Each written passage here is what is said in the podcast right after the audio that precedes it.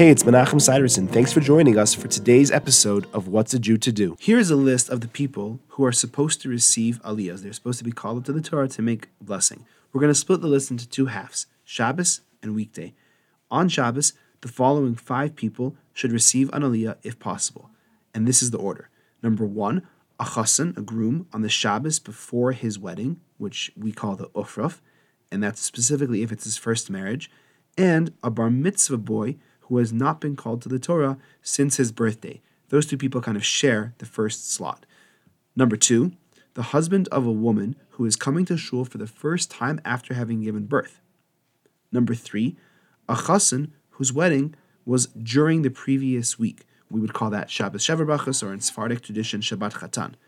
Number four, a person who has yahrzeit on that day. And number five, the father of a baby boy on the Shabbos before the bris milah will be. Thanks for joining me. I look forward to seeing you tomorrow.